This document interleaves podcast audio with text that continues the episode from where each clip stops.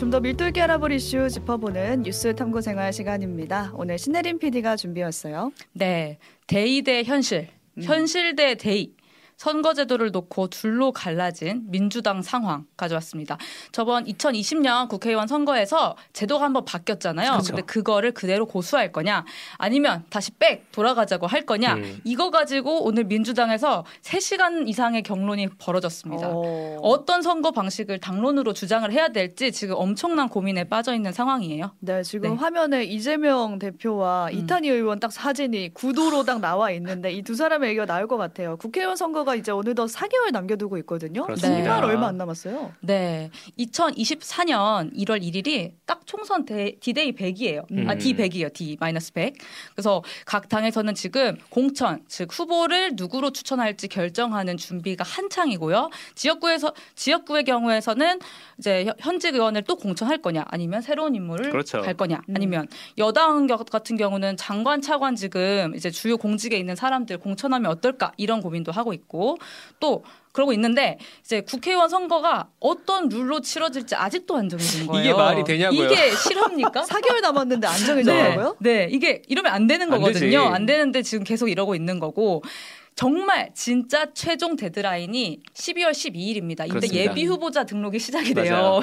이때까지는 진짜로 적어도 선거구가 어떻게 돼 있는지 그렇지. 우리가 몇 석 가지고 이제 뽑을 건지 어 이런 건 정해야 되지 않겠습니까? 진짜 진짜 데드라인이 12월 12일. 네, 그럼 지금 이제 가- 거대 야당인 이제 네. 민주당의 당론이 중요하겠죠. 네. 중심에 선 인물들 통해서 상황 정리해 볼게요. 네, 최근에 기사들이 갈림길에 선 민주당 뭐 이런 음. 기사들이 많이 나오던데 무슨 의미인지 아마 오늘 뉴탐 들으시면 이해가 되실 것 같습니다. 네. 먼저 경론의 중심에 있는 첫 번째 인물을 볼게요. 누군가요? 아까 유튜브랑 레인보우로 사진 보여드렸지만 첫 번째 인물 민주당 내에서 정치 개혁을 가장 크게 부르짖고 있는 사람 바로 이탄희 의원입니다. 음. 오뜨밀 청취자분들 이탄희 의원 다시 다 잘 아시나요? 요즘 뭐 미디어 네. 뉴스도가 좀 높아지긴 했죠. 그렇죠. 판사 하지만 출신 네, 경기 그쵸. 제가 한번 설명해드리면 한마디로 판사 출신의 경기도 용인청 국회의원인데 음. 이분이 왜 그 약간 그 떴느냐 음. 엘리트 판사였어요. 근데 음. 2017년에 양승태 대법원장의 이른바 사법농단 음. 법원에서 이제 판사들한테 재판을 개입한다거나 자료를 뒤로 빼준다거나 이런 사건들이 있을 때 나는 못하겠어. 음. 라고 이제 말 그 안 한다고 거부하면서 맞서다가 사직을 했습니다. 음. 이제 그 다음에 공익변호사 활동하다가 이제 민주당 공천을 받아서 급편이 네. 됐는데 그 동안 우리 사회가 다당제로 가야 된다. 음. 이 얘기를 굉장히 오랫동안 주장을 해왔죠. 정당이 여러 개여야 된다. 네. 음. 근데 제가 기억하는 이탄희 의원은 그 한동훈 장관을 잡는 유일한 사람이다. 뭐 이런 네. 얘기가 민주당에서. 있었어요. 네. 네. 그러니까 한 장관이 검사 출신이다 보니까 역시 판사의 말에는 안 음. 된다. 막 이런 음. 얘기가 커뮤니티상에 돌았거든요. 그러니까 민주당 지지층 사이에서 좀 인기가 많은 편이에요. 맞아요. 근데 이제 왜 맞냐? 한동훈 장관의 어떤 말빨에 대적을 할 수 있는 유일한, 유일한 사람이 사람이다. 아닌가라는 식의 여겨짐도 있는 거죠. 네. 근데 그런 그분이 이제 지난 화요일에 11월 28일이죠. 돌연 현 지역구인 경기 용인 정에 불출마 선언을 합니다. 음. 지금 지역구 내려놓겠다. 그리고 당이 요구하는 그 험지에 출마를 하겠다. 어, 우리 여기서 험지가 험지 뭔지 얘기했었죠. 나오네요. 네. 희생하겠다는 거네요. 그렇죠. 대신 음. 이번 민주당 선거제 계약을 하지 말아야 된다. 그러니까 음. 자기 지역구를 포기하고서라도 이 선거제 계약이라는 어 계약이라는 걸 막겠다는 음. 대의를 좀 찾겠다는 입장인 음, 거죠. 선거제 네. 계약이라는 게 어떤 걸 말하는 거예요? 계약이라는 게 더 나쁘게 고치는 걸 음, 말하는 그쵸. 거잖아요. 우리 지난 국회의원 선거 때 바꾼 참 복잡한 선거제도 음, 기억하실까요? 네. 이거를 이제 어 다시 한번 정리를 해봐야 될것 네, 같아요. 네. 지역구가 지역구에 나온 인물에 뽑는 그쵸. 투표라면 비례대표는 뭐에 하는 투표일까요? 비례대표는 내가 지지하는 정당이 하는 투표를 말하는 그렇죠. 거죠. 정당이 하는 투표입니다. 이전까지는 정 당들이 총 300석의 이제 국회의원 의석이 있잖아요. 지역구가 지금 253석인데 나머지 47석을 정당 득표율에 따라서 쪼개서 가졌어요. 음. 근데 이게 기존의 병립형 입니다. 근데 이제 병립형이라는 게 나란히 서다 요 그렇죠. 소리잖아요. 네. 네. 지역구는 지역구대로 따로 하고 비례는 비례대로 따로 하고 따로 하고. 이렇게 각자 음. 그러면은 지역구를 싹쓸이하는 민주당이나 국민의힘의 입장에서는 비례 의석은 보너스로 더 가져가는 셈인 그렇죠. 거예요. 어차피. 지역구에서 막 네. 많이 따니까. 네. 근데 문제는 그러다 보니까 국회 전체 의석 비율을 다 봤을 때는 실제 국민이 저- 그 정당을 지지하는 득표율이랑 차이가 좀 큰 거예요. 그렇죠. 음. 정당 득표율대로 나누면은 민주당이랑 국민의 의석은 줄어들고 음. 뭐 정의당이라거나 뭐 다른 음. 서 당도 있잖아요. 제 3당, 4당 같은 의석들이 많아지는 거죠. 네. 근데 현실은 지금 지역구 국회의원이 많은 민주당 국민의힘이 싹쓸이해 간다. 음. 그렇죠. 그러니까 지역구에서 힘을 못 쓰는 그런 작은 정당한테는 좀 불리한 구조였다는 거고, 근데 국회가 국민의 표심이랑 닮아야 된다라는 게 선거제도의 기본. 원칙이거든요. 사표 방지. 네, 그래서 지난 선거 때 고치게 됐던 겁니다. 네, 저 아직 기억하는데 음. 들어도 들어도 익숙해지지가 않거든요. 그 이름이 뭐냐면 준연동형 비례대표제라는 겁니다. 네. 연동형은 연동형이지 주는 또 뭐시며. 네. 네, 일단 연동이 뭐냐? 그래서 정당 득표율을 아까 말한 고정 47석만이 아니라 전체 연 전체 의석과 연동을 그쵸. 시키겠다는 뜻이에요. 음. 지역구에서 이제 얼마 정도 이겼다 하면은 그것과 비례대표 의석이 같이 연동되면서 그렇죠. 내가 받을 의석수가 이제 만들어지는 건데 음. 민주당은 이 국민의힘이 이제 불리해지는 거잖아요. 평소 맞아요. 제도보다. 그래서 이거를 반대하니까 동의 없이 그냥 패스트 트랙을 태워가지고 국회를 통과시켰어요. 이 여러분. 그때 동물국회라고 음. 많이 보셨을 겁니다. 네. 국회에서 아주 난리가 났었죠. 그때만 생각해 보면은 음. 민주당 입장에서는 그냥 두는 맞아요. 게 이득일 수도 있는데 그때는 선거제도를 바꿔야 한다. 이대로는 안 된다라는 의지로 그냥 밀어붙였던 맞아요. 거잖아요. 그렇죠. 지금 와서 보면 어떻게 이런 일이 가능했을까라는 그런 생각이 들긴 해요. 진짜 그래요. 어, 당시에는 그치. 민주당 내부에서 야 지금 선거제도 좀 공정해질 공정해질 필요가 좀 있긴 음. 하잖아. 우리가 봐도 그래. 네 이런 공감대가 좀 있었어요. 이 대의의 공감대. 음.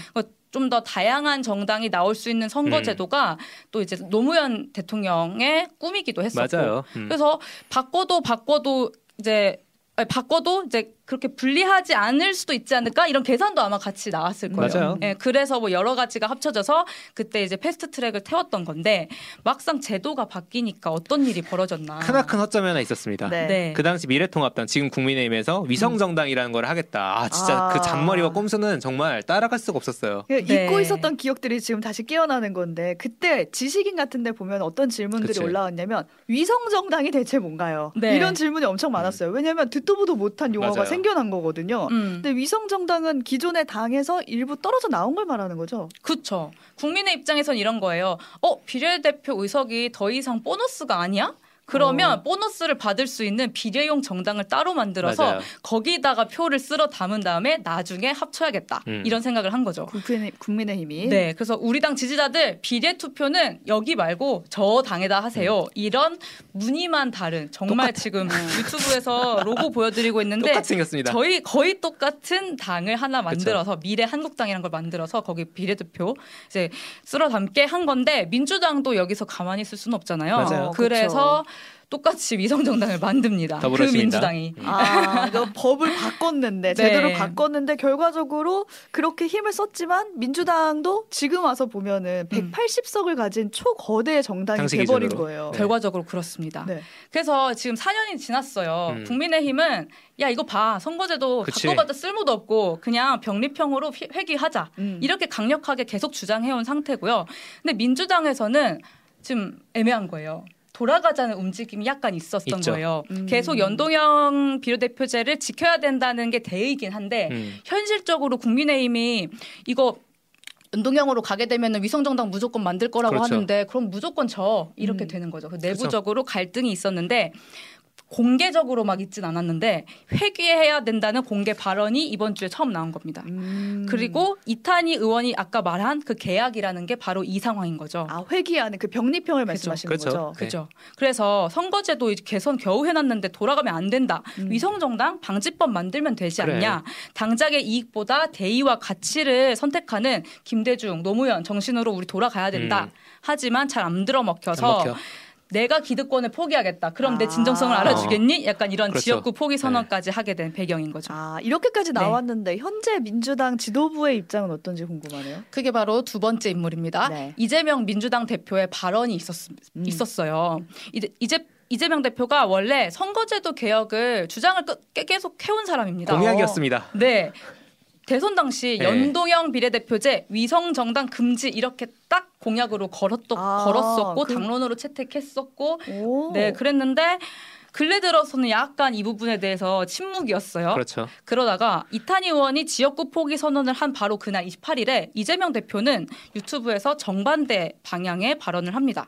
정상적인 정치가 작동하는 사회면 우리도 상식, 뭐 국민 정서 이런 거를 고려해서 적정하게 타협 대, 타협하는 대화가 가능할 음. 거다. 근데 음. 현실적으로 거의 불가능하지 않냐. 음. 내년 총선에서 우리가 과반을 확보하지 못하는 상황이 발생하면 그러면 이 폭주, 이 집권 여당의 폭주 어떻게 막을 거냐. 아. 이렇게 얘기를 합니다. 그러니까 현실적으로 우리가 만약 그렇게 하면 국힘보다 의석을 못 얻게 될 수도 있는데 그러면 네. 우리 아무것도 못 하는데 그게 중요하냐 약간 이렇게 말하는 것 같네요. 이 말이 활용 점정이었습니다. 그쵸. 멋있게 지면 무슨 소용이 있겠어요. 아, 안 멋있게라도 이기는 게 중요하다. 그렇죠. 그렇죠. 사실상 병립형으로 회귀하자고 하는 발언에 가깝고요. 문제는 이재명 대표뿐만 아니라 지금 정당 뭔가 이제 정당성 때문에 때문에 혹은 여론 때문에 이거 회귀에 대해서 말을 아끼고 있는 의원들이 좀 있다고 했잖아요. 그렇죠. 근데 이 상황들이 좀 큰 거죠. 빌드업이 되, 되기 시작했다. 네. 음. 그래서 이재명 대표가 이렇게 발언을 하니까 오늘 아침 김현정의 뉴스쇼에서 유인태 전 국회 사무총장도 나와서 이런 말을 했어요.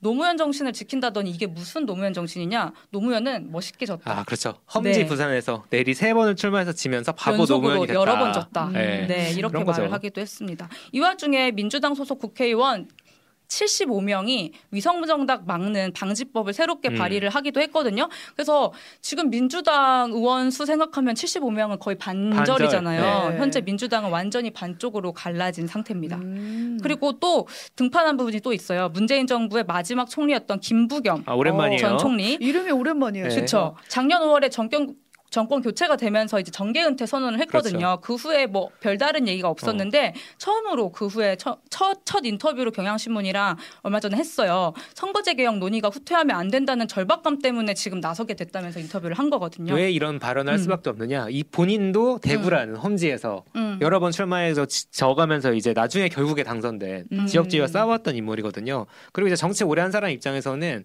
사실 이거 선거제 바꾸는 게 되게 중요한 일인 거죠. 자기가 뭘 음. 하든 말든. 그렇죠. 그래서 정치에 대한 국민의 기대가 떨어지니까 사회적 갈등이 증폭된다. 다른 당이 나올 수 있어야 민주당도 경쟁에서 더 좋은 당 된다. 음. 뭐 위성정당 창당 방 지법만 있으면 되지 않겠냐. 윤석열 대통령도 이 법은 거부권 행사 못할 거다. 뭐 이런 얘기를 했습니다. 했습니다. 네. 했는데 저는 그 경영신 인터뷰를 보면서 아 우리 김부겸 총리께서 전 총리가 너무 네. 나이브하시다. 수도 이거는 거부권 얘기인가? 100% 나오지라고 생각을 하고 아, 있었는데 마침 아. 국민의힘 고위 관계자 말로 어제 여성경제신문에 아.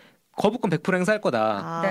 라는 얘기가 나왔어요. 네. 위성 정당 창당 방지법을 올리면 그걸 대통령이 거부할 거다. 김부겸 음. 총리 생각에는 전, 전 총리 생각에는 이런 명분 있는 법이 어딨냐라고 음, 생각을 하면서 음. 올릴 텐데 명분이고 자시고 그 윤석열 대통령이 실리를 추구할 수 있죠. 음, 국민의힘에 총선 뭐가 이기는 유리해. 게 중요하다. 그렇죠. 그래서. 이제 뭐 이재명 대표를 포함한 지도부는 좀 병립형 회기를 약간 주장하고 그렇죠. 있는 상태고 그래서 3시간 경론이 벌어진 건데요. 결론도 보네요. 네. 오늘 결론을 못 냈습니다. 국민의힘은 어쨌든 병립형 과거 회기 이렇게 딱 입장을 박아놓은 상태예요. 맞아요. 그럼 민주당이 같이 바꾸자고 하면은 뭐 그러니까 민주당은 이제 안 바꾸면은 마, 무조건 이제 위성정당 만들 거다. 맞아요. 음. 이렇게 할 건데 한, 한 건데 이제 자, 그 민주당이 막 자중질환 형태 이제 상황에 놓여 있는 거 보면 국민의힘은 어떻겠어요? 지금 너무 행복하죠. 흐뭇하겠죠.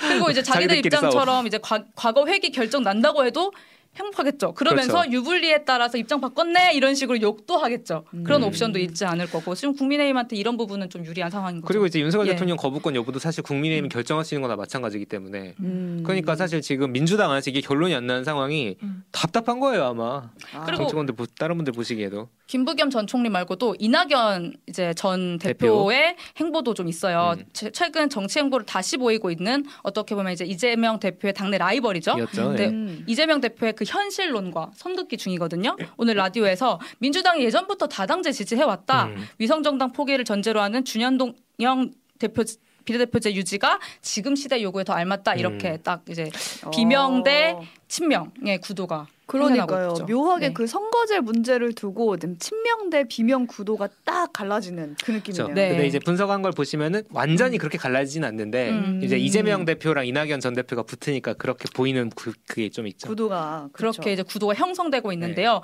그러니까 국민 입장에서는 사실 우리가 그들을 뽑는 거잖아요. 음. 그 제도인데 국회의원들끼리 지금 싸우면서 제도 논의를 지금까지도 벼락치기 하면서 안 하고 있는 게 약간 못마땅한 느낌도 든다고 이제 하는데 지난 5월에 소개해드렸던 게 있어요. KBS가 선거, 했던 맞아요. 선거제 관련 대규모 공론 조사를 한 게 있거든요. 어떻게 보면은 그게 엄청 대규모고 음. 제대로 했기 때문에 음. 그게 그 공론조사의 결과가 약간 민심이라면 민심일 수도 음. 있었는데 그 부분에 대해서도 지금 맞아요. 반영된 거 하나 음. 없이 지금 실리네, 명분이네, 대의네, 현실이네 이렇게 하면서 지금 싸우고 있는 모양새인 겁니다. 그렇죠. 근데 이제 이재명 대표는 무엇보다 지금 신뢰가 중요한 상황이거든요. 네. 그래서 이 어떤 결정을 할지 굉장히 궁금하고 그 와중에 기득권을 내려놓겠다, 내부 개혁하자 이렇게 이제 하는 이탄희 의원 같은 경우는 어 조금 신기하죠? 신선하다, 신기하긴 네, 하죠. 좀 음. 대단하다 이런 생각도 들고 의견 하는 상황입니다. 예. 동의 여부를 떠나서 좀 대단하다 이런 네, 생각이 네, 드는. 네. 오늘 뉴스 보면서 혹시 민주당이 무슨 음. 일로 이렇게 갈등을 싸우나. 겪고 있는지 궁금하셨던 음. 분들은 좀 의문이 풀리셨을 것 같습니다. 저희가 12월 12일 전에 한번 선거제가 정리가 되면 음. 다시 아마 동- 정리해서 전달해드릴 기회도 있을 것 같습니다. 그럴 것 네, 같습니다. 정리가 빨리 됐으면 좋겠네요. 그러니까. 네. 네. 여기까지 대의와 현실로 갈라진 민주당의 선거 제도를 바라보는 시선 정리해봤습니다. 신혜림 PD, 조석현 PD 수고하셨습니다. 감사합니다. 감사합니다.